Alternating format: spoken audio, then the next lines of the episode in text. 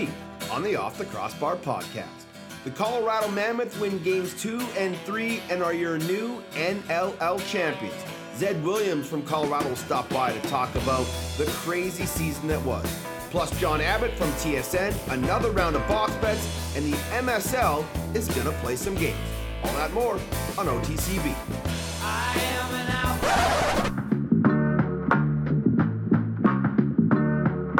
Name is Teddy Jenner, and welcome back for another year of National Lacrosse League action. Matthews, quick stick. Are you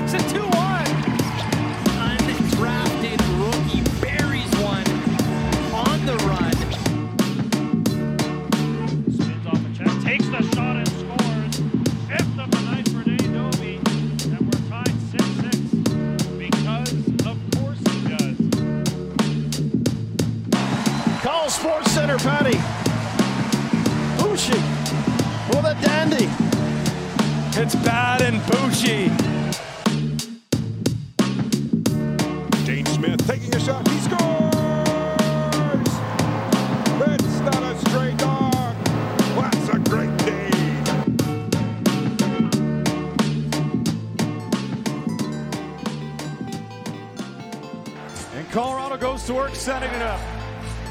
Zed Williams shoots, scores! 24 seconds in, and Colorado has arrived in game three. Byrne up top, takes a look. Now to Dane Smith. Smith shoots, scores! And he brings Bandit Land back to life with a tying goal. Johnson tight.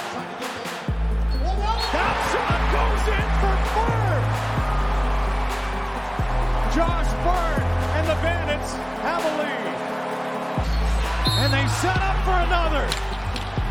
Right down Main Street, Sam Firth has once again given Colorado the lead. Get that ball. We don't see the flag thrown by Coach Tavares. At the side, Buchanan the quick stick working to tie it up again for Buffalo. And they'll move up the floor again. Right into the back of the net. What a transition goal for Anthony Joaquim. Dane Smith. Swings over quick stick. Scores! Connor Fields up the fourth, and the Bandits tie it up. Zed Williams delivers the hat trick goal, and the Mammoth back up by one. Wardle takes it, leaps, scores! Wow! From Wardle. Mammoth trying to ice it.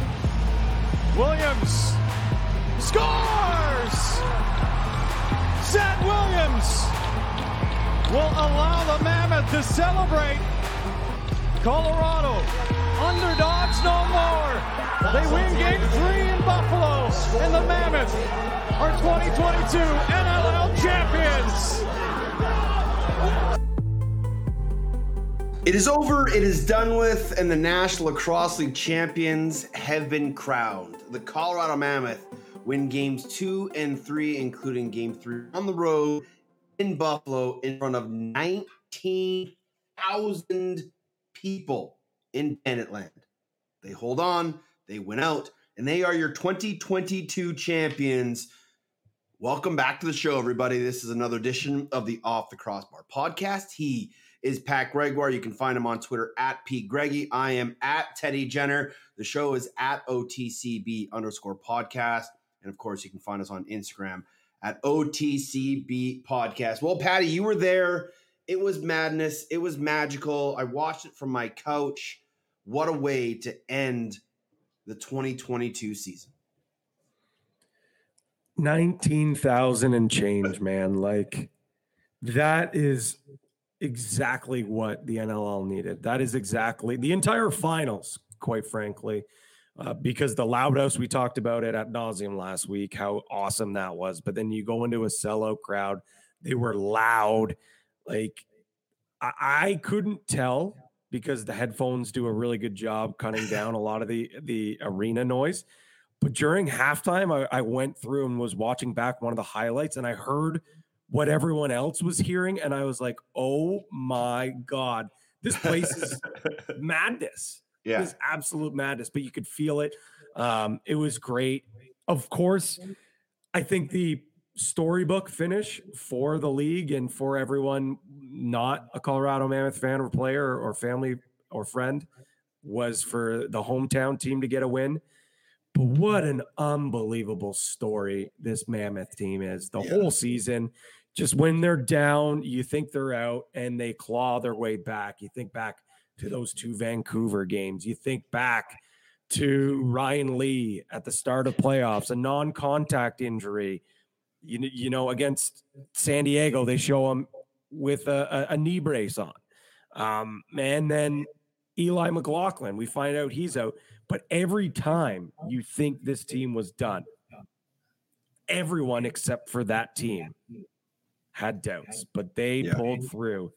Kudos to Dylan Ward. An unbelievable performance between the pipes. That defense was great. The offense, everyone stepped up. A star is born in Zeddy Williams, but the coaching staff, Pat Coyle, Andrew McBride, the mad scientist, uh, Bishop. What a great job he did. Um, just from top to bottom, that organization, uh, it was a great, great way to finish a wild season for the Mammoth. Yeah, I, I think you know we talked to Dylan Ward earlier in the season. We talked to him right before Game Three, and, and you know the story was in years past, the defense was always the backbone. If they held teams to ten, under ten, maybe twelve, their offense could sustain it. But this year, the defense didn't have to be as good because mm-hmm. their offense could put up 14, 15, 16 goals a night. Yeah. And the fact that they had to go back to old reliable for games two and games three after losing Lee and after losing Eli, and their defense really stepped up, forced the hand of the Buffalo shooters, gave them nothing easy. Uh, would just goes to show how talented this group really was because at the biggest stage, the old cliche defense wins championships. And Eh, eh. at the end of the day, the Colorado Mammoth defense was the difference in that series. Dylan Ward making 55 saves in game three. I believe that's an NLL finals record for Yeah. most saves in a single game. He was just absolutely incredible. You met Ed Williams. We'll hear from him in a little bit on what this championship means to him, but he was just absolutely phenomenal. But then you go down the, the roster, right? Chris Wardle, what do you have? Like one and six in that Yeah, game? He was uh, or one and five. Um, McIntyre stepped up. Sammy Firth gets his first in the NLL, uh, but their depth really shone through. As much as we pray, just praise the defense, they needed that offensive depth. And conversely, the depth of the Bandits was shut out. Mhm. Nanticoke and Fraser had no goals after game one. And Yep. those are guys that are energy guys that get that team going. And they had nothing. And so Colorado did an incredible job just not letting anybody other than Dane or Josh really beat them. And I you have to tip your hat to Pat Coyle and his coaching staff and and Brad Self for really orchestrating a well executed game plan after that game one. And game one, they were in it too. You know, they, they they lose right at the end there. So just an unbelievable season. And you mentioned it. There were times throughout that year where it could have gone incredibly wrong. The Mhm. Vancouver games, um, specifically. But this group always found a way to battle back, keep their composure, not let any moment get too big. And at the end of the day, it all comes to plan, and they finally get a championship after quite a long time. Twenty, sorry, two thousand and six Yeah. was their last time winning a title. It was in Buffalo, and, and they do it again, and they beat Buffalo. what three of five times this year that they played them. Uh, the only team to really have their number, and, and what an incredible job! At the end of the day, they are your NLL champions. And I want to go back to a name you just mentioned, and I don't think they get nearly the love they should. Brad Self. I think there's a lot of people that wish they could maybe go back with their GM of the year ballot and, and scribble his name on there. I know he was he was on mine. Um, but what an unbelievable job he did molding this team. Mhm. Um, you think about the Zed Williams trade. You think about bringing in a guy like Tyson Gibson. You think about Anthony Joaquim. You think of obviously Andrew McBride had a big part of it as well, but drafting a lot of those Alberta flavors Mhm. uh, in their roster. Like he just did such a good job quietly putting together a great roster while still keeping that core intact. Because you and I know uh, sometimes when you bring in more pieces and you start to quote unquote rock the boat, um, it can kind of ruffle feathers. But obviously, with the insulation that this leadership group has and that the coaching staff has in the core. Oh, I didn't even mention Connor Robinson. Yeah, exactly. Like- I was going to bring him up. Like the, a, a 40 burger Yeah. in the regular season was unbelievable. Uh, all playoffs long. Uh, you know, no goals for him in the finals, but he was still a factor, getting shots on net, grabbing loose balls. Like he figured, okay, my shot's not sinking tonight. So he was out there doing other things, right? Mhm. So this is just a team that they they just got it done, and there was no way they weren't losing. Uh, once, I guess you could say, pretty much that third quarter where they took over the game in, in in game two, and you could even say maybe that that buzzer beater that Robinson scored Yeah. at halftime that really jolted the belief in that Mhm. locker room that they could get it done. NLLshop.com and fanatics.ca is where you can get licensed certified NLL championship gear for all of you fans out there. And of course, you can buy team gear from all of the other national lacrosse team teams, NLLshop.com or fanatics.ca. Uh, thumbs up, thumbs down. Uh, we kind of talked about it. The Mammoth defense rising up in the finals when they needed it. Uh, just an incredible, incredible performance from Robert Hope, J- Joey Cupido, Johnny Lentz, Carnegie, Gillis, Sullivan, Joaquim, down the line. Everybody contributed, whether it was block shots, loose balls. Warren Jeffrey was a black hole on that side, just l- shutting guys down and not giving them any space. And just an absolutely phenomenal job by Andy McBride on that defensive unit, you know, predicated by what Dylan Ward likes to play in his style. And they found a system that works and they completely stifled that Buffalo Bandits offense. Uh, I'll go to my thumbs up because I if if I get going on, on that defense and, and you mentioned Warren Jeffrey, like I, I, I won't stop. So Yeah. I won't start. So I I, I can uh, control myself. Uh, but I'm going to go to another mammoth, and and you mentioned his name, Sam Firth, scoring his first NLL goal. It couldn't come at a bigger time in his second game. His name's called upon when Eli uh, McLaughlin goes down in game two. He didn't score in in game two, but he was around the net. He was getting shots on net. He was getting loose balls. Really, just you know, being a depth piece, right? Well, he starts to get really comfortable. Scores a beautiful goal, and it really helped elevate Colorado uh, to to continue on their run and, and continue the offense to click. And this is a guy that has had a very unorthodox, uh, you know, road to the National Lacrosse League. Yeah. Played the majority of his junior career in Nepean, where he was a nightmare to coach against. I'll be quite honest. Uh, you know, like about 350 points in junior B, but he also played some time with the Northmen in Orangeville, winning a Minto Cup, being a you know a big piece uh, as an unaffiliated AP with them. Uh, went to Bishop's University in Quebec, lit it up in CUFLA lacrosse, and then just kind of slowly found his way onto that mammoth roster. Never got a chance to get in the lineup, but obviously that coaching staff, that management liked what they saw with Firth to keep him on that practice roster all year long. They were not allowing him not to fall out of their hands. And luckily they didn't, because if maybe they let him go and a team out of the playoffs would have picked them up, you ne- you don't have that moment where Firth scores his first goal in an NL Finals. So uh, kudos to to Sam Firth, another Ottawa region, another capital lacrosse product uh, that's doing big things in the National League. Uh, your thumbs down. Thumbs down, and I'm allowed to say this because I am a Buffalo sports fan when it comes to the Buffalo Bills. Mhm. But I'm giving a thumbs down to the heartbreak continuing for Buffalo sports fans. Wide right, crease. I don't know what you're going to call this one, but again, you know they lose in in, in 2019.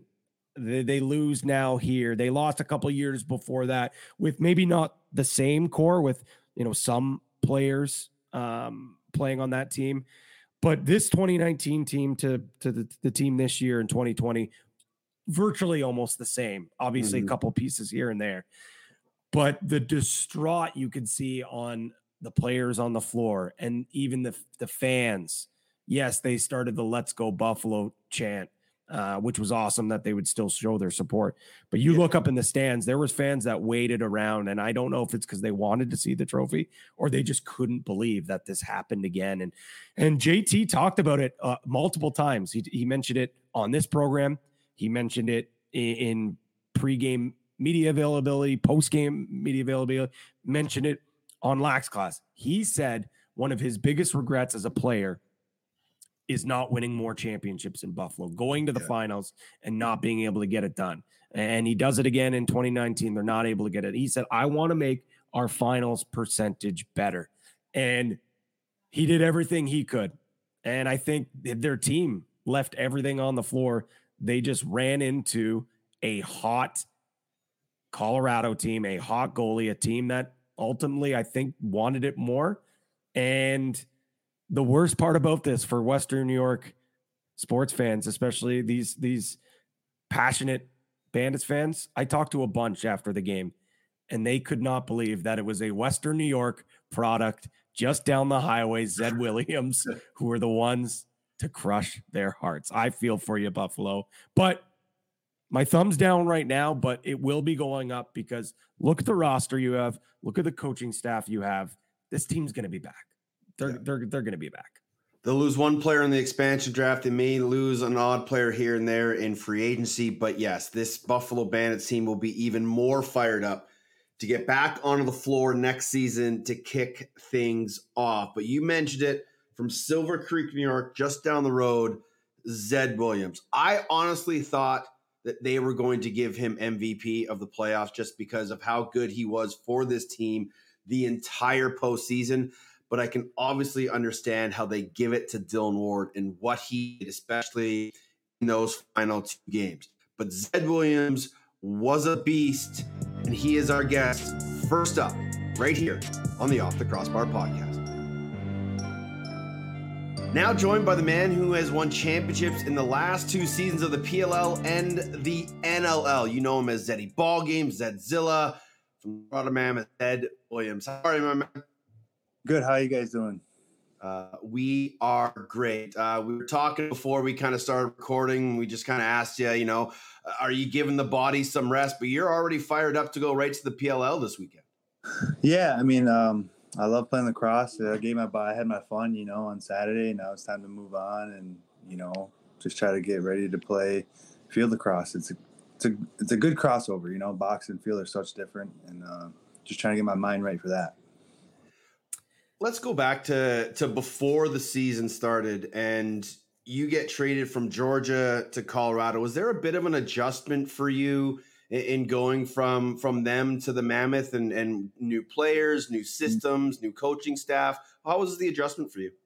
Yeah, I mean, I think it's an always it's always an adjustment every team I go to because, like, just me personally, uh, I'm just kind of a different guy when it comes to building a relationship with, and uh, it takes me a while. You know, I, I've always been like this since I went was high school, uh, moving on to college. I was quiet, but like uh, going to college really helped me come out of my shell and find out who I am and stuff. So but still though to this day like it just it takes me a while to build a relationship with you know players and new people and get comfortable and and build rebuild my confidence but you know i've done this my whole life and i always adapted to whatever situation i am so that's why i always believe in myself and um, whatever situation i'm thrown in i know i'll adapt to it. it just takes a little time Who are some of the guys that that really you leaned on to help build those relationships? Obviously, Eli and and, and Ryan Lee are a huge part of your offenses. But was there one or two guys, maybe more specifically in the locker room, that you kind of bonded with quicker than others?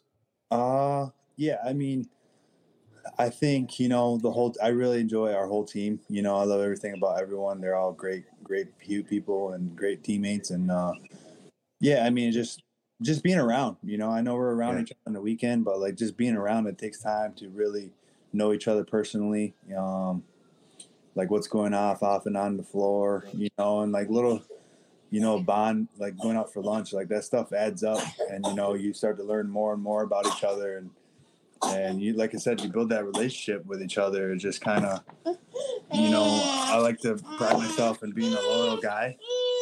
But um and and it but it takes time, you know, to, to build that loyalty.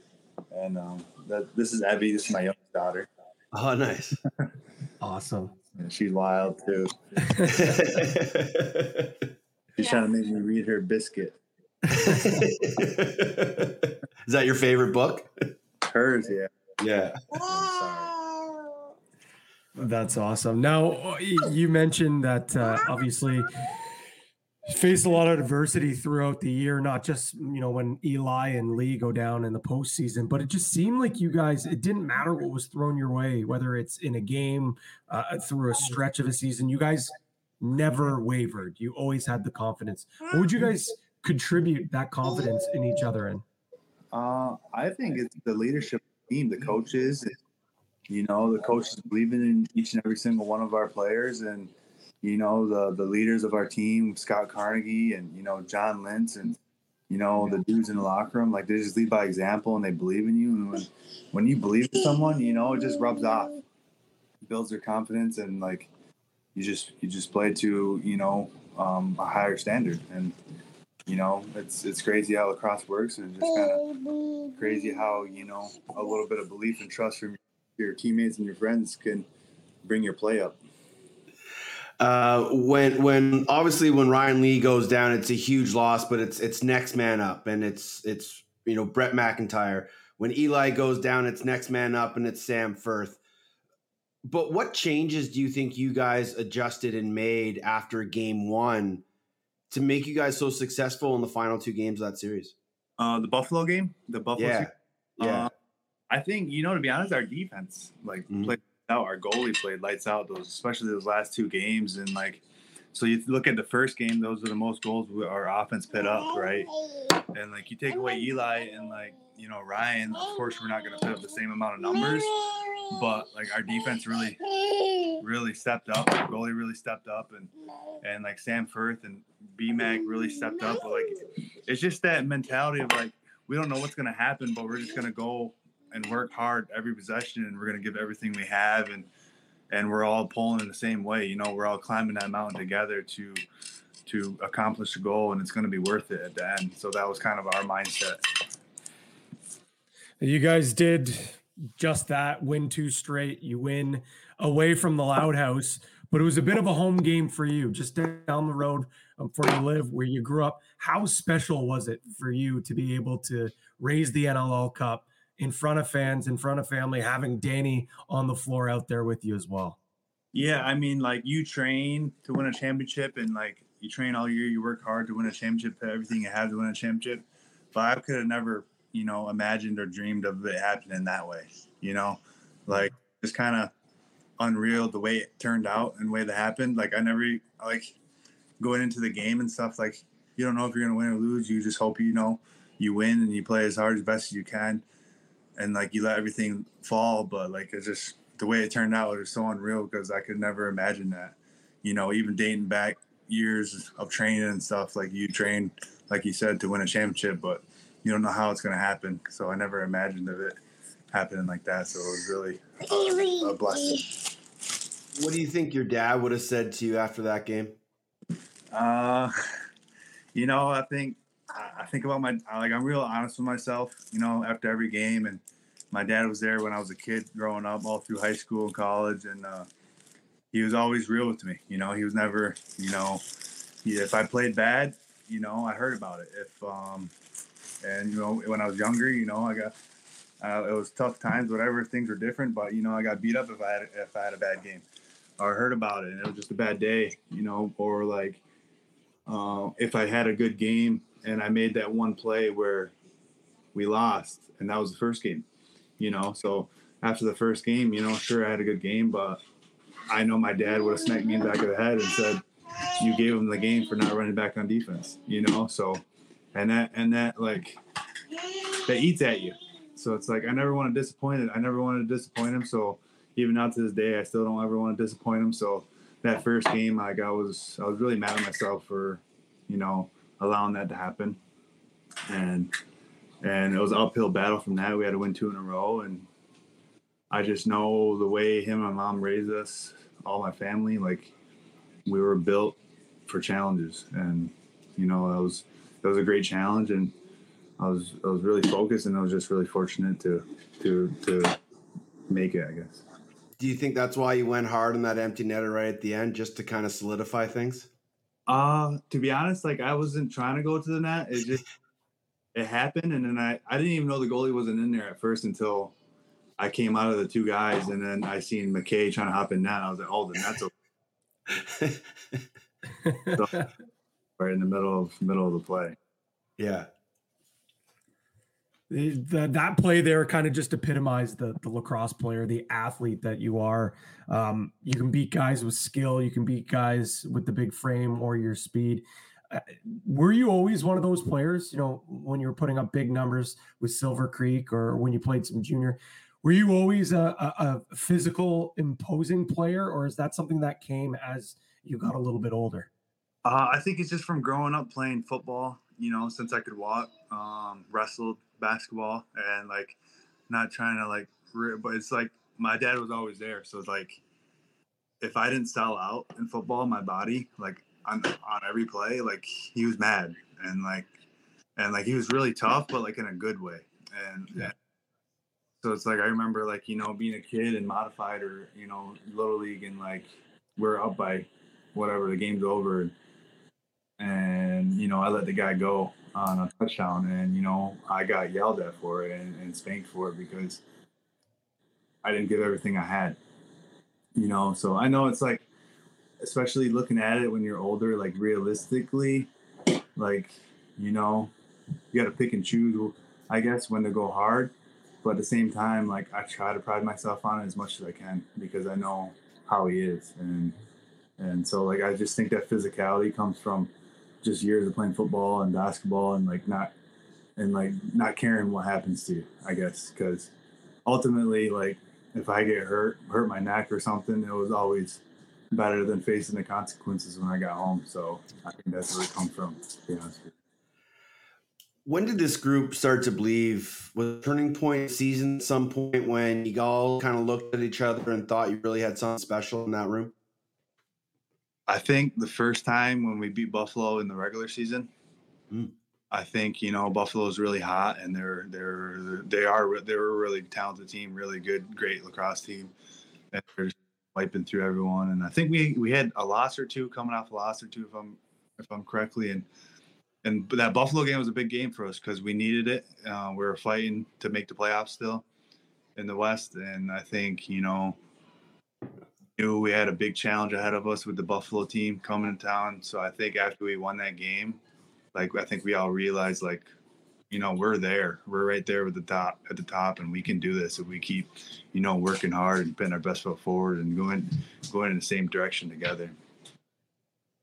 I know you already referenced how well you, the defense and and Dylan Ward played in in game two and game three, but how inspiring is that for you guys as an offense? Where sometimes you'll go through those spurts throughout the game, you're not able to to to find the back of the net, but your defense and goaltender have kept you in the game, and then the third corner, when you guys finally explode. And it seemed like you guys did that all playoff playoffs long and maybe even in the regular season long. How much did that allow you guys to take your time and not panic because you knew your defense, your goalie were going to keep you in the games? Yeah, I mean it's huge to know and believe you're amazing and your goalie's amazing and like they're gonna make stops, right? It comes to a point in a game, right, and you can feel it. It's like, all right, you know, we got to help them out. We got to do something. You know what I mean? We got to take a little bit of pressure out of these because these guys are playing lights out. So let's go out, you know, put something good together and, and help them out a little bit. So, but it's huge. Like, you know, every even throughout the playoffs, like it rubs off on you. Like Dylan makes a huge save or or you know John Lynch or one of the defenders make a tough ground ball play and, and come out of there and clear it. It's like it gets you going. You know what I mean? So it's like it, it's an emotional, especially in playoff time. It's really emotional um, plays, and like those emotional plays and those hard gritty plays like really rub off on the rest of the team. A PLL title, an NLL title. Uh, has this been one of the best sort of calendar years of your career, and how much fun has it been for you? Uh, I, it's just, you know, I love lacrosse. I love playing. But it gets me. I'm very fortunate to play, and know, um, pretty much be stay home dad with my daughters uh, the past, you know, four or five years. So I know, you know, win or lose, I'm very blessed. You know, but it just, it's just unreal. I know I'm gonna miss this time when you know, when my kids are older and I'm done playing. So I, I really try to enjoy these moments that I have and, and and like I said, I just I really enjoy what lacrosse brings us, and, and I really enjoy playing. A message to young Indigenous kids, whether they're athletes or not, um, that are, are looking to kind of further themselves and better themselves. Yeah, I mean, to be honest, you know, uh, I, I've learned a lot. You know, especially going through college and being coached by Dom Starsia. You know, who's just a great human being and like he always had a message is like you know you have a lot to be thankful for and like every day that's true you know because someone's always out there who has it worse than you you know no no matter what kind of day you're having or you know like the finer things in life like i try not to take anyone for granted. I know it's hard at times you know but um to be honest like you just every day is such a blessing and like i know so so many tragic things happen to you know people I know back home and and all, uh, and really everyone, you know, tragic things happen, and you know, I just my my heart is broken, especially my my childhood friend who just lost his wife, you know, um, last weekend. Uh, it's just kind of you, you take a step back and you just realize how lucky and fortunate you are, but at the same time, like you know, you continue to work hard and and, and you continue to grind no matter what pro- pro- profession you're in. I, I feel like I'm an honest believer that hard work pays off, and that, that's what I was always told.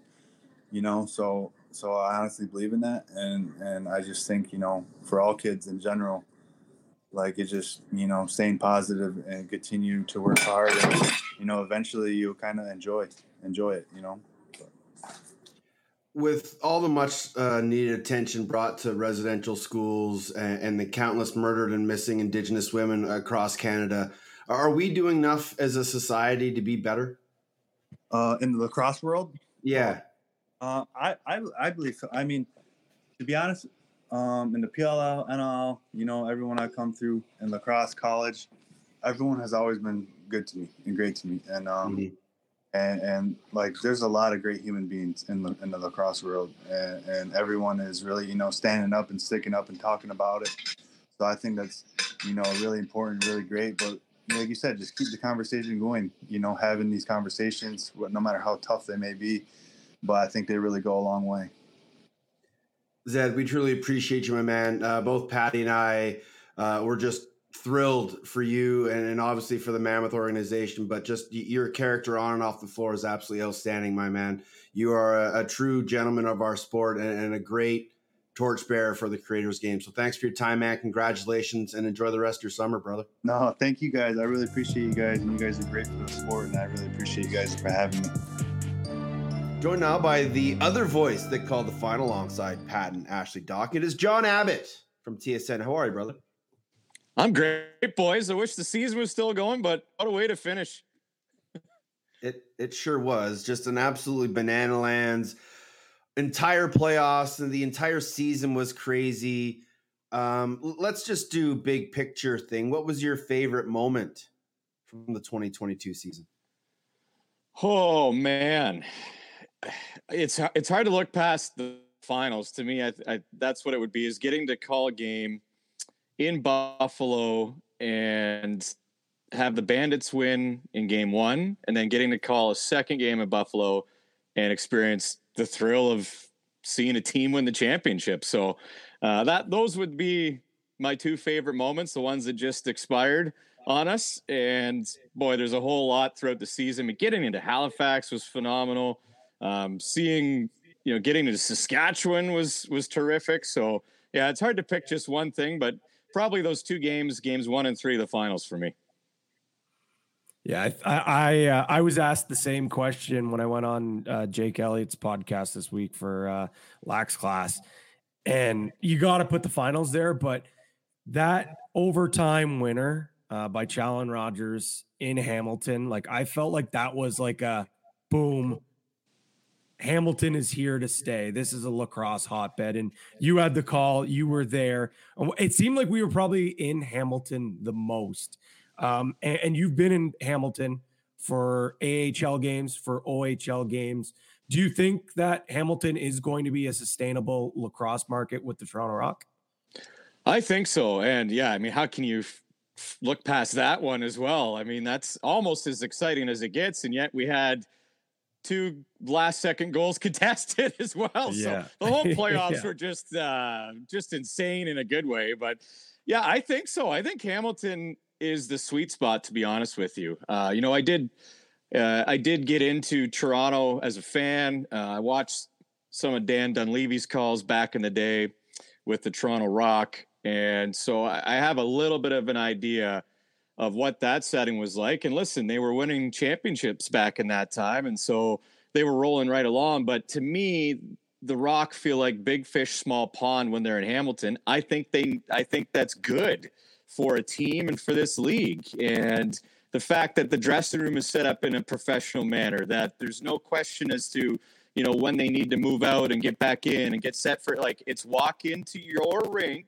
walk into your venue and prepare to play. That's how it should be. It shouldn't be uh, a lot of moving parts, a lot of moving pieces, and uh, and the fans, you know, they came out and supported the Rock in the postseason, almost to the extent that Bandits fans supported Buffalo. You know, you you get Toronto into the finals, you're probably looking at a crowd just a little bit under what what uh, the the terrific group in, in Buffalo is being able to put forth. So yeah, I hope it's I hope it strives because to me it seems like it's set up to.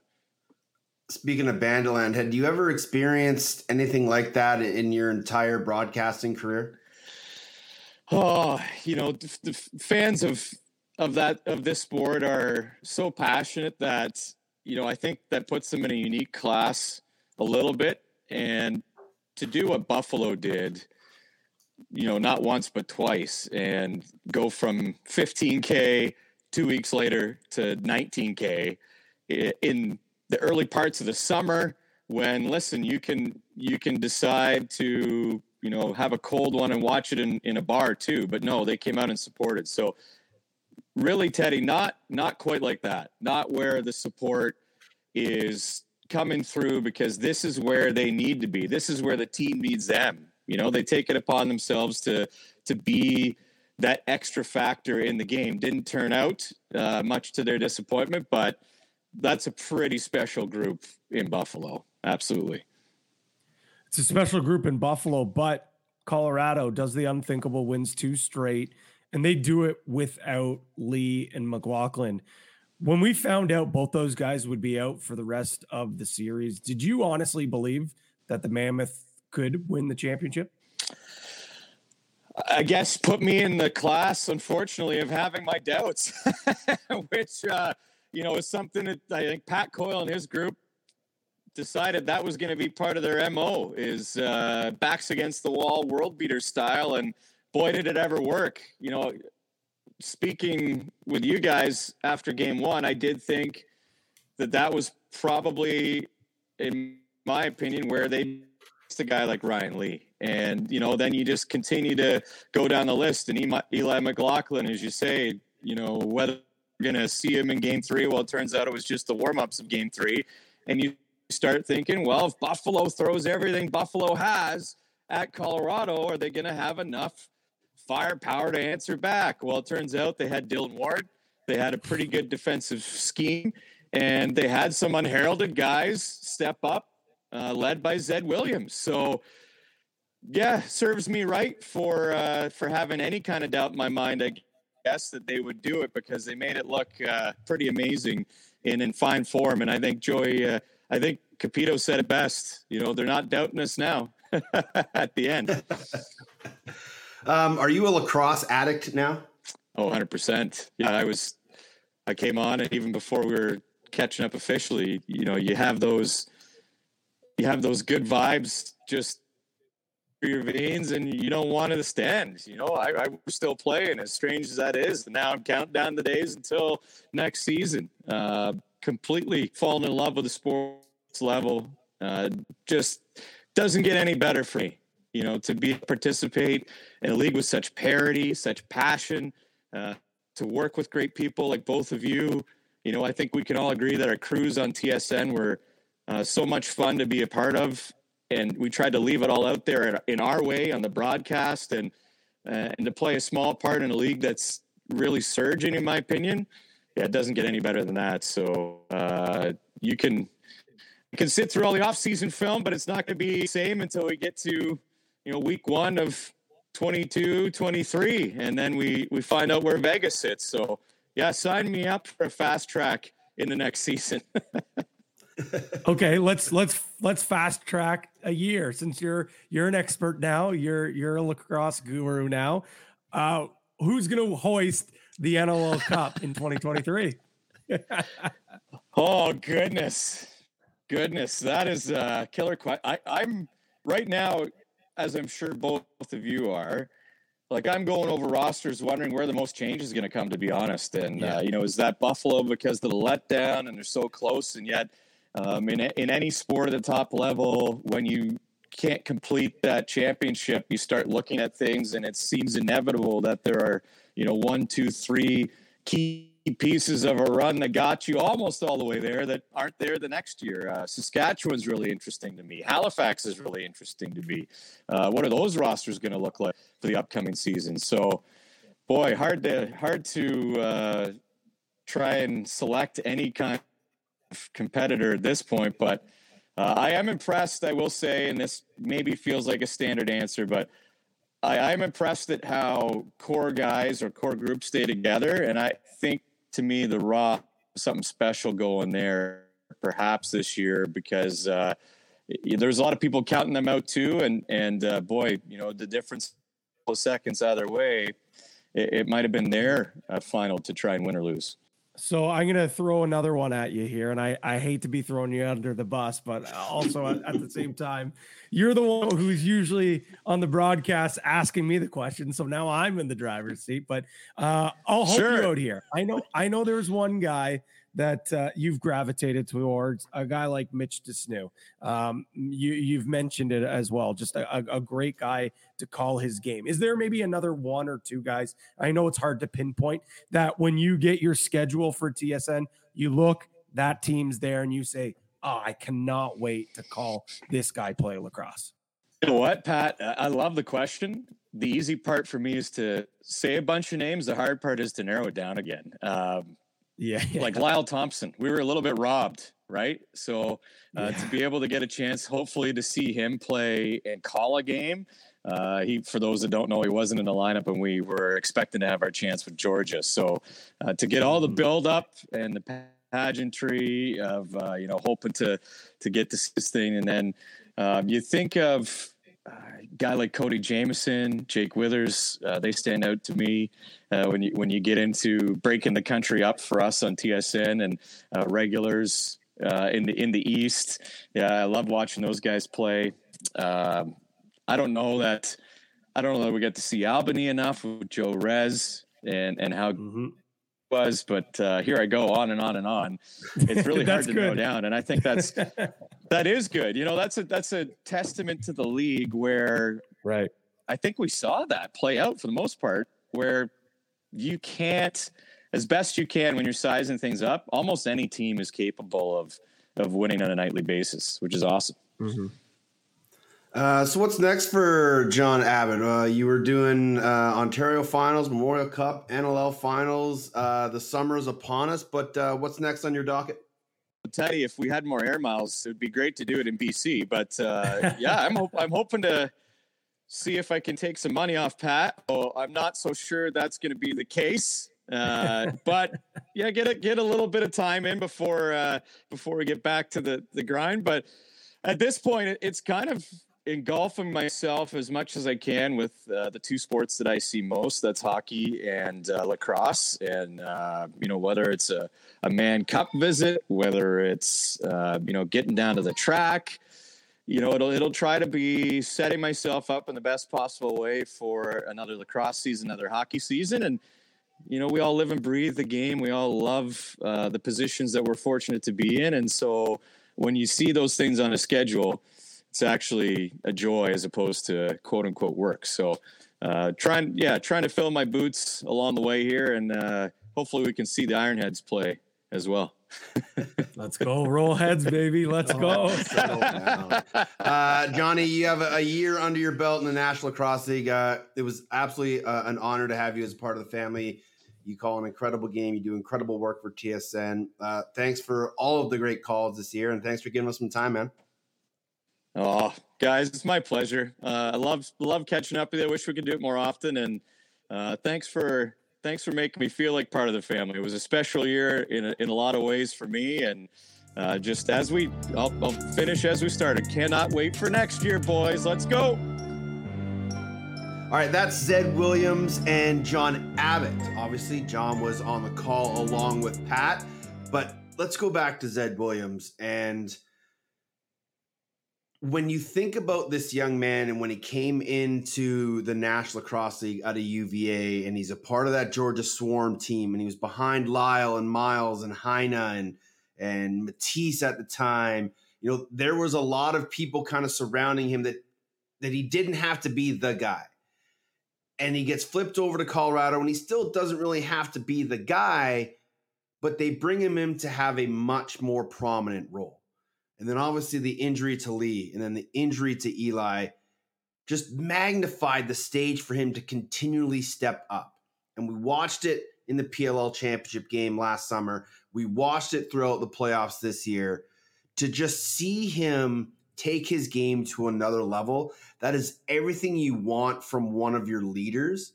And I just am so enthralled when I watch him play of the passion he plays with, the love of the game that he plays with. If you ever watch him during games, you'll always see him, you know, kissing his stick, kissing the shaft, kissing his glove, always saying thank you to the creator and thank you to his father who helped him get into this game.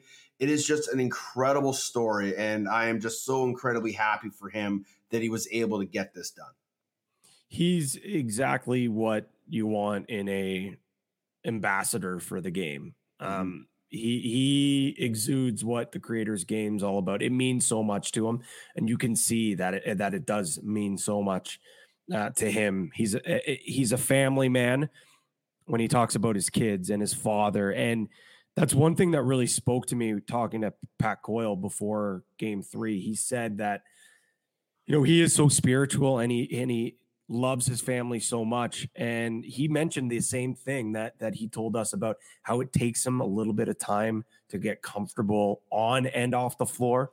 And he's and and Coyle said there was a point where you know they were thinking like man this is not the Zed that that we you know envision and trading for. And and Zed was quite honest with him. He said I just I, it's going to come. It's going to come.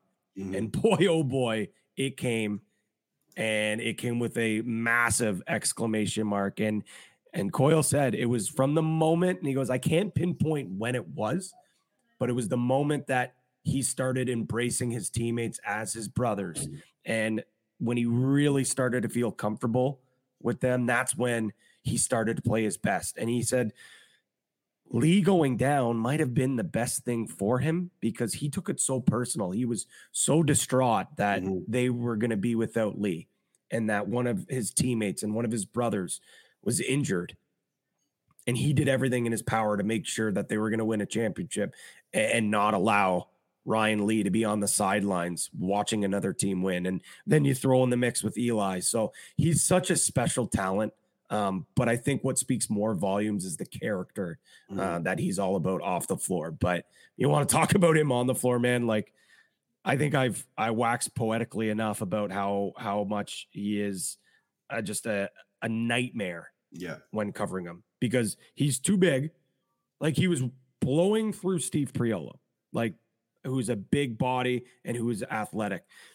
Then you try to match with speed with a guy like Ian MacKay. Well, he's just going to blow past him as well. And even when Mm. you do get a defender that, you know, is able to match him with his feet or match him with his size, he has that one split second where he can just create enough separation that you're playing perfect D, but he gets his hand free, and next thing you know, it's in the back of the net. Yeah, It's like the, first shot of the game. You know, he, he Like- takes the ball from behind the net and just kind of casually moves up floor, and he just needs like two extra degrees to turn his hips and release that shot and catch Vino off guard. Like his release is probably one of the fastest Yes. and most accurate in the National League. He can do it from anywhere. He can do it standing on the run. Um, but just he- he is going to be a star in our league for many, many years to come. And uh, like you said, an incredible ambassador as well. I'm so happy for the Colorado Mammoth. Like I would have been thrilled for the Buffalo Bandits because I have a lot of you know peers and, and friends on that or in that organization Mhm. but obviously having been with Colorado for four years before the pandemic, traveling with those guys, traveling with Chris Wardle, and being out and about with that group, uh, it just it was a very happy moment, and I'm so happy for Matt Hutchins, uh, the CEO of Kroenke Sports, the governor for the Mammoth, and and Brad Self and and James Eunice and Joey behind the bench and Joel Rather and, and everybody within that organization, the coaching staff, the players you could just see how much it meant to those guys. Uh, and I couldn't be happier for that group. It was just an incredible end to a season, a very storybook type ending uh, to what was an absolutely phenomenal National Lacrosse League season after, you know, nearly two and a half months off of, or two and a half years off of the, from the pandemic to have this kind of season to play literally every game except one that was scheduled. The only game that wasn't played was game three of Bandits and Rock. But other than that, it was a phenomenal season, start to finish. We still have a lot to go, though. Uh, NLL announced their award finalists for the 2022 season. Um, should we start with the big one or should we start with the other, other big one? Let's start with the big one, the MVP.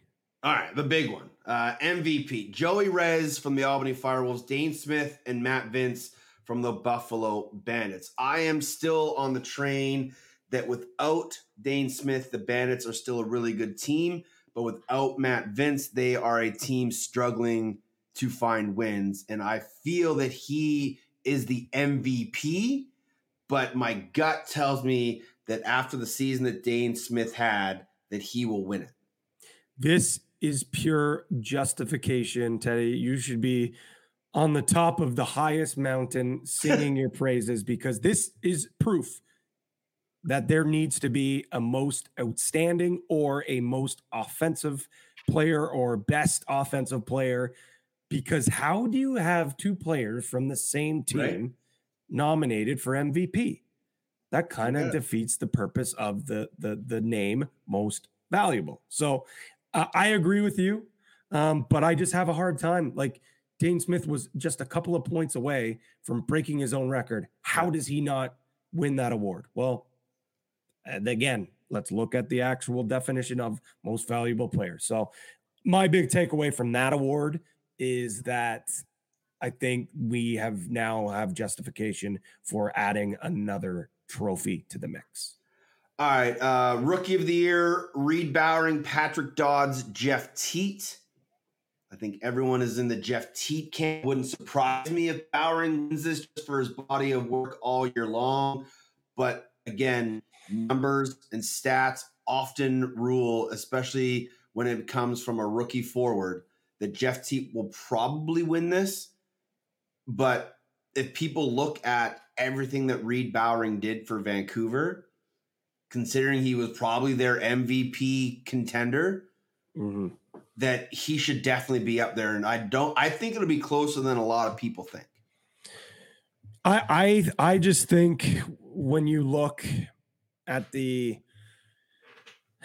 it's tough because when you look at the impact that Reid Bowering had on his team, it's it's hard to to argue against. But what Jeff Teat did this year in his first season as a pro, like And he missing doesn't two miss- games.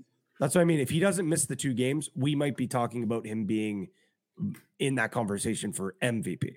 Yep. So for me, it's tough. I think every any other year, um, Reid Bowering's probably winning this award. And, Yeah. and let's not.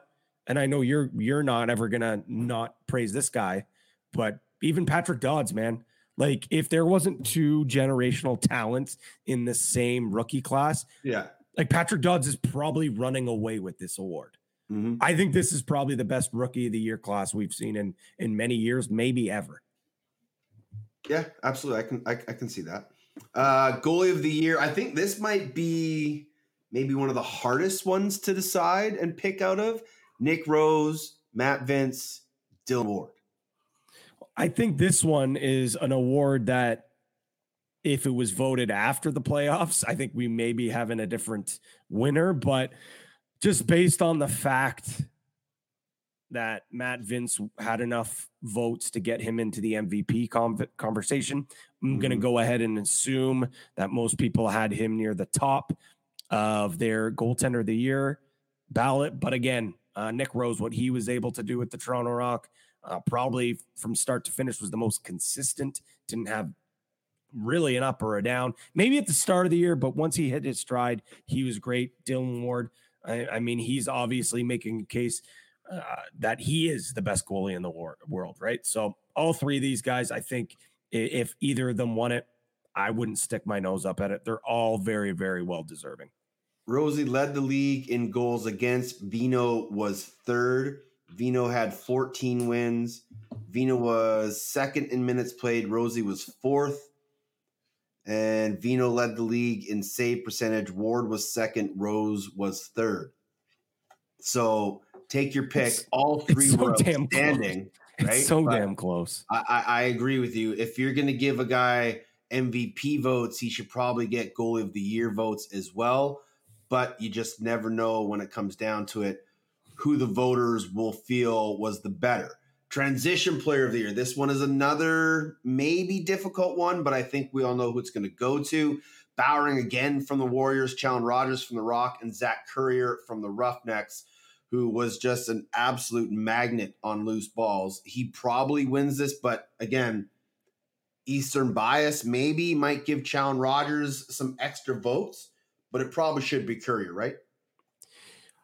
I just when you look at, at the traditional defensive stats that Currier was putting up with his his caused turnovers and his loose balls, um, he he was you know he he was a lot of talk uh, for for even MVP. Uh, I was kind of surprised we didn't see him in the top three there for most valuable player, but um, his body work was impressive. Challen Rogers, uh, I think he was more of not the traditional tr- transition player where you know playing defense, pushing the ball up the floor, uh, and, and getting scoring opportunities there. There were some games where he was going out the Odor, playing a majority of an offensive shift. So uh, maybe a more all around game for for Challen Rogers, but. From what we saw from Currier, I think he's probably going to get it. And we've seen Rogers win this award already uh, two years in a row. Yeah. But Bowering, again, it stinks. What an unbelievable year he had in his first season. He's nominated for Transition Player of the Year, and he's probably going to come up empty handed. But preach to the choir. How many times has Zach Currier been in this situation and, and Challen Rogers has edged him out? Currier 237 loose balls. this Like year. what are like what are we like? Are you kidding me? How is that possible? How is that uh, possible? Uh, defender of the year, Priolo from the Bandits, Rubisch from the Rush, Mitch de Snoo from the Rock. Priolo has been here numerous times and come up empty handed, mostly due to Kyle Rubisch. Mitch Snoo is in there, and I think a lot of people feel that he is going to be the favorite to win this year, ahead of two guys who are perennially always there. Yeah, I, I, I obviously got to see him quite a bit up close and personal. Um, it, just what he was able to do, and I think that's probably going to give him the edge. He's on a new team. He was so much better than what we've seen in previous years, where Rubisch and Priolo, that was just that's just par for the course. They're always elite. Whereas Mitch de Snoo took his game to to another level. So I think that's where he's going to get the the edge. But all three of these guys well deserving. I, I had Brad. I'll, I'll, be honest. I had Brad Kri in my top three as well. Yeah. Um, he wasn't there, but probably won't be the last time we we we see his name in that conversation. But can't take it away from Mitch de Snoo. And maybe maybe because de Snoo uh, had such a good year, it kind of split some of their votes uh, with yeah. as well. Uh, sportsmanship award. These guys had a total of 14 penalty minutes between the three of them. Keegan Bal from the Warriors, Dan Dawson from the Rock, and Lyle Thompson from the Swarm. Lyle had eight. Keegan had four. Dawson only took one minor all year long and decided to, you know, set records for most assists, most games played in a career. No big deal. No big deal indeed. And uh, this has slowly become the Lyle Thompson Award. It seems like every year he wins. But wouldn't it be nice for Dan Dawson with everything that he accomplished this year? Mm-hmm. It's like a almost like a lifetime achievement award. Yeah. Um. So I, I I could see him go, but then again, like Keegan Bal, like I don't know if there's one person that's ever said a bad word about that guy either. So no. all three guys very well deserving. Uh, teammate of the year: Zach Currier of the Roughnecks, Shat- Jeff Shattler from the Rush, and Jeremy Thompson from PCLC. Uh, again, probably not a bad word said about these three guys either. Um, I, this is a tough one. Much like this the Sportsmanship Award and the Teammate of the Year Award, this is a, a tough one because it's just kind of it's subjective. Mm-hmm. There's no real stats to back either of these up. Okay, maybe sportsmanship and how many how few penalties you take, but there's no real intangibles of stat wise for Team of the Year. It is all just how good of a person you are and a player you are amongst that group. And you could literally give it to any of those three guys. Yeah. And I think the two, and this is no knock on, on Zach Currier because, uh, you know, he's a guy that you absolutely would run through a brick wall for. He's a guy that leads by example. But when you look at Shattler and Thompson, for me, Shattler, again, similar to Dawson, it's his last year, it's his swan song. Maybe that's a, you know, a, a, a parting gift for his NL mm-hmm. career. Mm-hmm. But then you also look at Thompson, a guy that was a huge, huge part of that Panther City lacrosse club team. Like, if it's not for his leadership in that locker room, maybe they don't turn things around and go on that crazy run and push them, you know, into uh, fighting for a playoff spot. So, uh, I do agree with you. Any he played some power play time with yeah, that group yeah. at different points of the season. They just asked him to do a lot, and he never said no. Exactly. Exactly.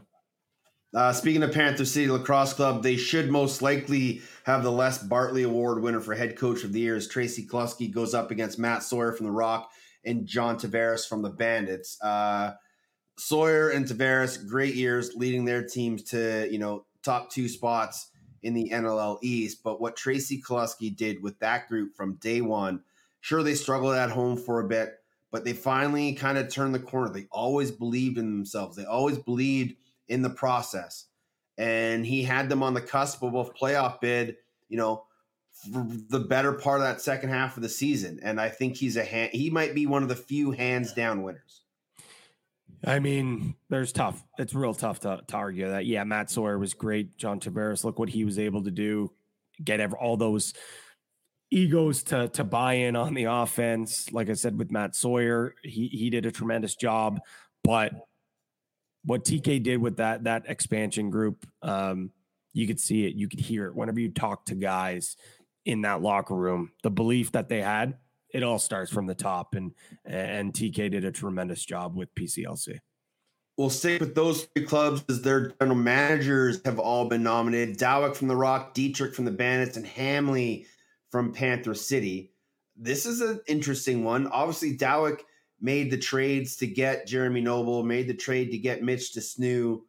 Uh, Dietrich obviously getting Tehoka Nanticoke, the trade for Fields, the acquisition of uh, Kyle Buchanan, and then of course Bob Hamley and everything did with that brand new franchise down in Texas. Uh, this will be a tough call on uh, deciding who people feel will win. Uh, I had, I think I voted Pat Merrill in our Flash Awards. He did an incredible job down there in San Diego. Um, we mentioned Brad Self and what he did with the Colorado Mammoth as that year went along, but these 3 Mhm. guys all did an incredible job. Yeah, again, this is another tough one, and I think you could make a case for for all of them. They all did a really good job, but um, I, I'm I may be leaning, and not me myself, but just thinking the way others, the voters, maybe thought, and I think ha- Hamley being able to turn an expansion team almost into a playoff team, uh, I think certainly is going to help him get some votes there. Executive of the Year, Greg Bibb from Panther City, Jamie Dawick from The Rock, and Rich Lisk from the New York Riptide. Again, much of this will be due to outside influences, whether it's sponsorships or partnerships or community work. Um, all three guys did incredible jobs in their communities to help grow the game. There's no doubt about that. Um, for for me though, Jamie Dawick, I, I I I think what he was able to do in a new market in Hamilton, uh, and things didn't start off on the on the best foot. Let's be quite honest. But what he was able to build in the Hammer, despite what two or three games being with no fans during the COVID um, limitations that he had in that building, to the end of the season, the rabid fan base that they were able to build. Um, that seems like a no brainer for me. And then finally, the bigger than bigger big one, the Tom Borrelli Media Person of the Year Award. Jake Elliott from Lax Class, TSN, ESPN, Vancouver Warriors. Tyson Geick, TSN, ESPN, the Thunderbirds, and Lacrosse Flash. And our own Pat Gregoire from TSN, ESPN, the Thunderbirds, and right here on this show, my man. Congratulations on the nomination, brother. Very, very well deserved. Thank you, man. I, I I do really appreciate it. It's uh it's an honor. It's truly a, a privilege to be able to call this game, um, bring it to to fans across North America and the world, uh, the best league in the world, uh, with with some tremendous athletes, uh, and, and to be acknowledged and, and uh, nominated for this award alongside two unbelievable broadcasters as well, and Tyson and and Jake Elliott, what they do to promote the game. Um, just happy to see my name beside those guys, and uh, I'm I'm truly honored. Well, next week we will start to find out the winners. We'll also find out all rookie teams and all pro teams. Um, the winners will be announced over the course of the week of June 27th. So stay tuned to your socials. We'll wrap up much of the awards next week on the show, but we will start to find out who takes the hardware next week. What else we got? Uh, protected lists are due. Well, this is we're recording this on a Wednesday, the 22nd. Protected lists are due Thursday, the 23rd. And over at lacrosseflash.com, we have put up our projected protected list and who we think will be taken on July 7th when Shawn Williams and the Desert Dogs do their best to create a team off the start. So I suggest you head over there and check out who are some of the names that might be out there, who we think will be protected, who we think might not get taken, who we think might get taken. Um, but it's a lot to go down, and, and we'll talk about all the protected lists next week. But is there maybe one guy that you can maybe single out from all the teams that you would love to see Shawn Williams take?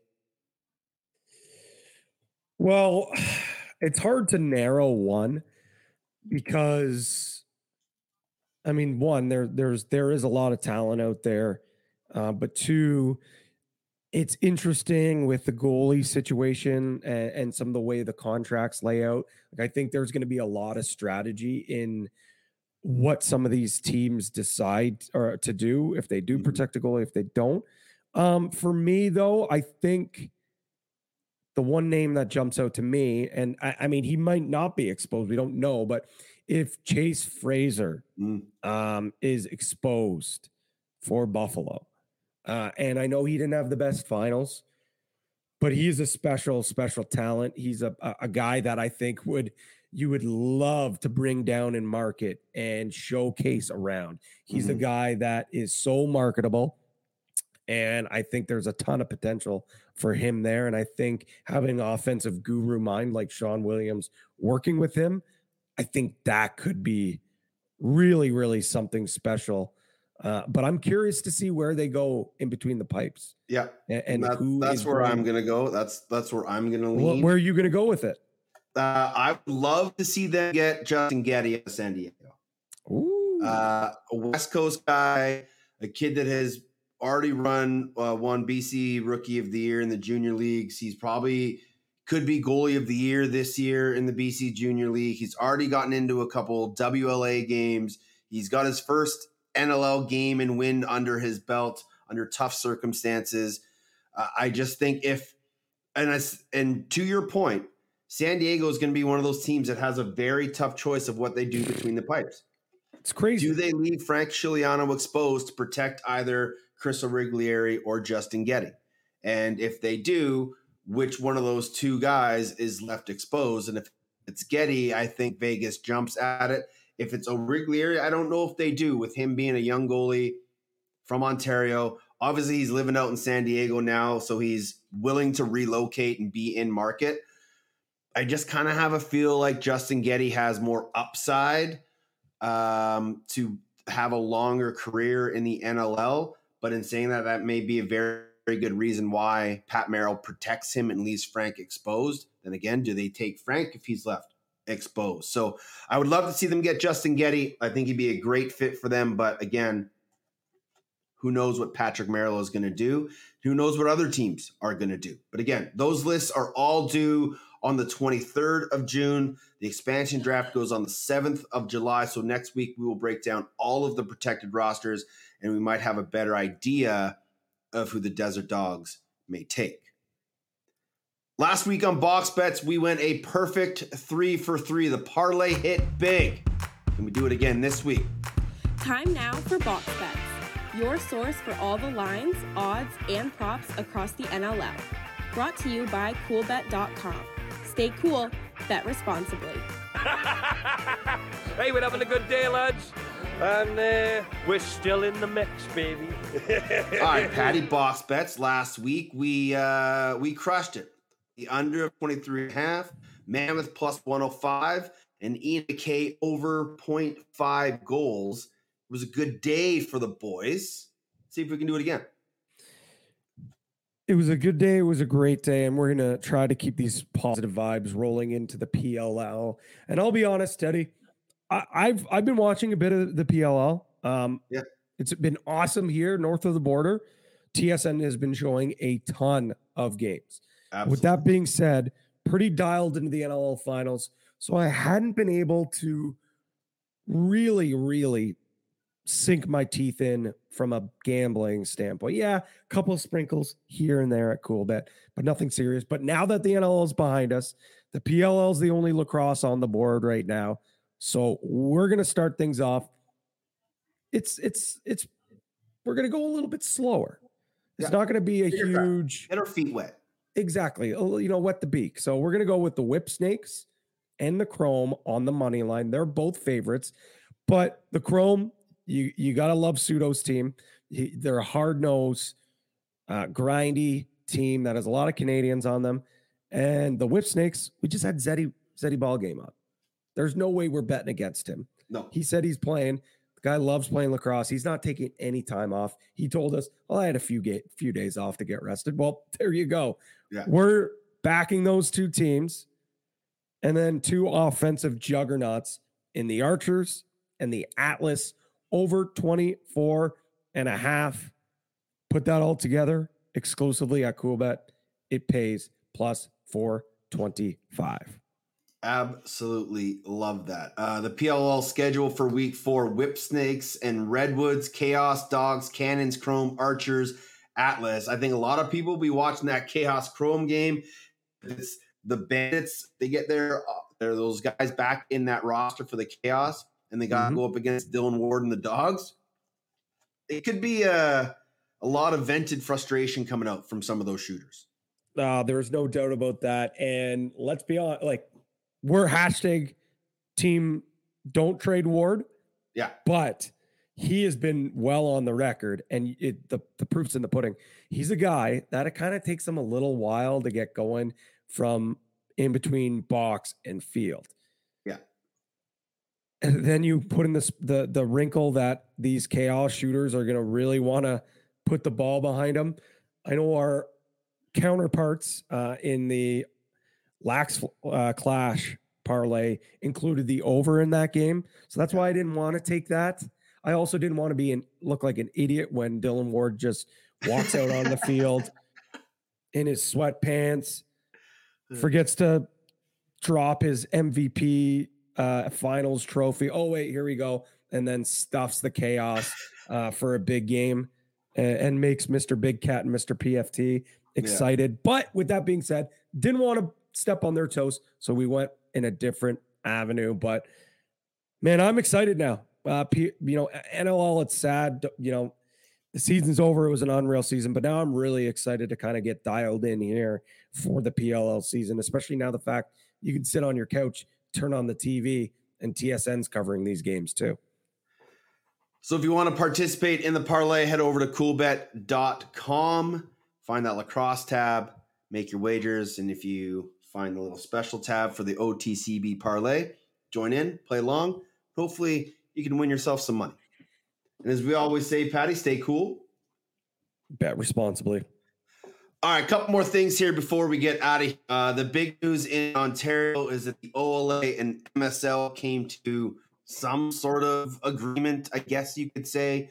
Uh, they're going to play a four team season Peterborough, Six Nations, Brooklin, and Cobourg. That means Brampton's out, Owen Sound's out, and earlier last week, Oakville decided they just weren't going to play. So it is going to be a shortened season, a jam packed schedule, and only four teams. Now, I'm sure the teams out west aren't too thrilled about this, but is what it is. And it looks like we're going to get a Mann Cup.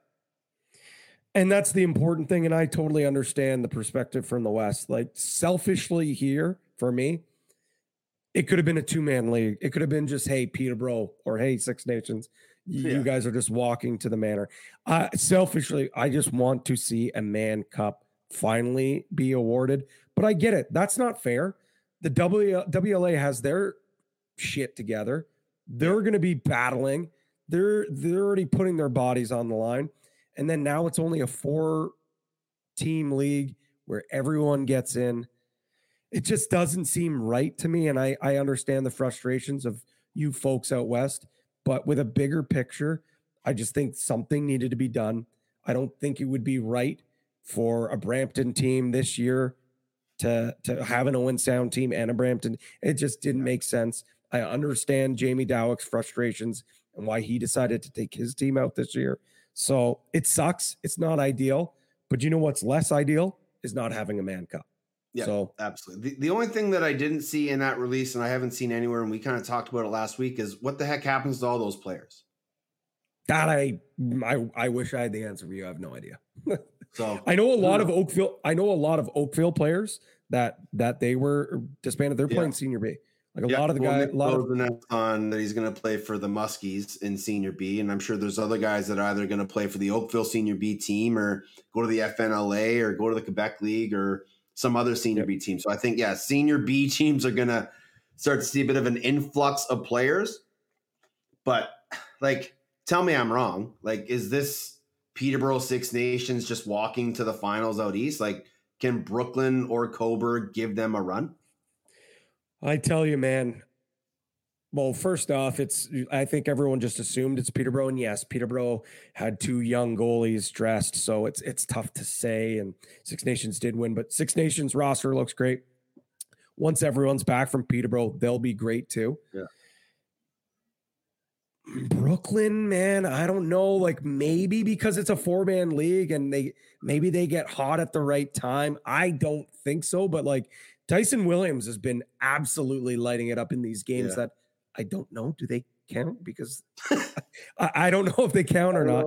But he had nine points the other night uh, against Cobourg. Like, and that's the thing. And I mentioned it on Lax class, and I'll say it here as well. The real losers, if this entire thing, you know, would have been squashed and there wouldn't have been an MSL season, the losers are the the Dyson Williams. Yeah, the young Kyle kids just getting in. The lo- young kids are just getting a taste, or even those fringe players that have been battling all season long in the NLL to get a regular spot Mm. for them to not be able to play ball this summer or play half a season in senior B or whatever it may be. It's not it's not fair to them. No. It really isn't fair to them. So I'm glad they're able to figure it out. Um, it's not ideal, but hey, we get a Mann Cup, and that is going to be special. Even more so along the Dyson Williams lines, the the kids that are draftable this year that haven't played a lot of box over the last few years, for us to finally have a chance for these GMs to see these young kids play, to see, you know, where is this guy going to fall in the draft? Because, you know, if you remember the draft we did last year, we were like, we haven't seen these kids play in two and a half years. Right. So uh, it's it's awesome that they're gonna gonna get games. Hopefully, it's a competitive season. Then we'll see how the chips fall at the end of the day. Uh, so the Mann Cup will be held in the East. Uh, it was announced last week that Brampton will host the Minto Cup. Uh, it was also realized that Brampton is hosting the Founders Cup. And unfortunately, uh, Brampton was eliminated from Junior B playoff contention, but they get an auto bid to the Founders, so they're going to have to wait essentially two months to play a meaningful game. Uh, Brampton Junior is probably not making it to the Minto, so be a, a tough look for for Brampton lacrosse. But they are hosting the two big junior national championships, and we will look in on the Founders now as the eye heads are rolling into the postseason. Patty. Yes, we are, and it's a it's a rematch from 2019, um, the Battle of Durham 2.0, taking on the Gaels. It's going to be a great series. Uh, we're fired up for it, I'm sure. Uh, the guys down the 401 and Green are fired up for it as well. So should be a good series. We'll we'll give you an update next week. Game one tonight on Thursday uh, in Clarington slash Bowmanville, I guess, and then on Saturday night back here in Pickering. So next time we have this conversation, we'll we'll let you know where we stand uh, after uh, a couple games. How about you? How's it going? Three or five? It's three of five. Three of five. five. How about how about you guys? Is is the chamois wagon still rolling or what? Uh, the streak continues.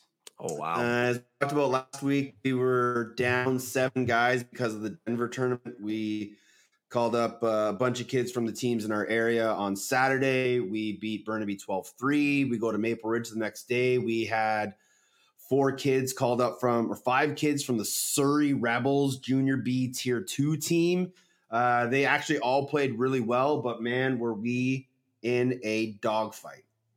Down 3 1 after one up 7 5 after two. They scored two goals within the first minute of the third to tie it. And then we just start trading goals back and forth, back and forth. We're up two, they tie it. They, we're up one, they tie it. We get to 10 8, no, 11 8, 11 9. They scored with a minute and a half left, go six on five, find a way to get a lane, tie it with 30 seconds left. We go to overtime. We score first. They come back, they score again. We take the lead 13 12. They call timeout, go six on five again in overtime. We cause a turnover. Our Oh captain God. picks up the ball, running down the floor, eyes wide because he sees the open net from center. And what's he do, Pat? no, he doesn't. He shoots it. And what's he do, Pat? He missed. Off the crossbar. Oh, They get the ball. They come down. Eight seconds left. Take a shot. Goes wide, thankfully. And we hold on to win. sweet merciful Christ! It was one of the most stressful games I have ever had coaching. Oh, that's uh, I my my tickers pumping out of my chest just you telling me this story. So we uh so the streak still lives. We're still at the top. Uh again, we're recording this Wednesday. Uh so we play Nanaimo tonight up there. Uh a win goes a long way in securing first overall in the playoffs.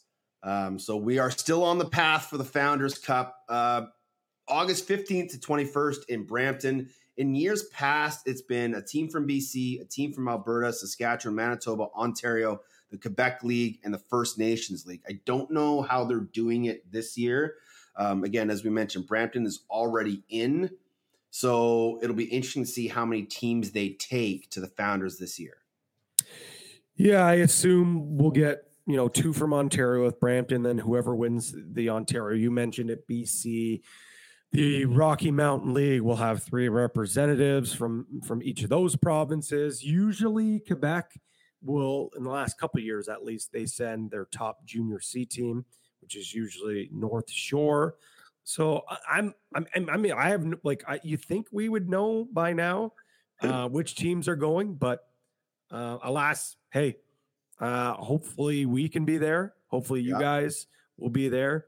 If not, if the eye heads aren't there, I reluctantly will go mosey on to Memorial and and check things out. It'll make me very sad. I'll bring you a we're not there. Shamrocks hoodie. Okay, no, that's it. Eye heads are going to the. We're going to the Founders. I'm not letting that happen. All right, man. Uh, good luck to you tomorrow night um, against the Gaels and all the way through the playoffs. But thanks to Zed Williams, thanks to John Abbott, and thanks to our fans as always for listening. Uh, what has been an absolute phenomenal 2022 National Lacrosse League season. We will go heavy summer ball and PLL over the next few weeks, but don't forget protected rosters next week, expansion draft in two weeks. We've got awards coming out. We've got the entry draft, maybe a Hall of Fame. Who knows? But there's still lots of NLL to about, even though we're on the road to the Canadian National Championship season. He is Pat Greggy. Find him on Twitter at Pete Greggy. I'm at Teddy Jenner, the show at OTCB underscore podcast, or you can find us on Instagram at OTCB podcast. Until we speak again, stay safe and be excellent to each other.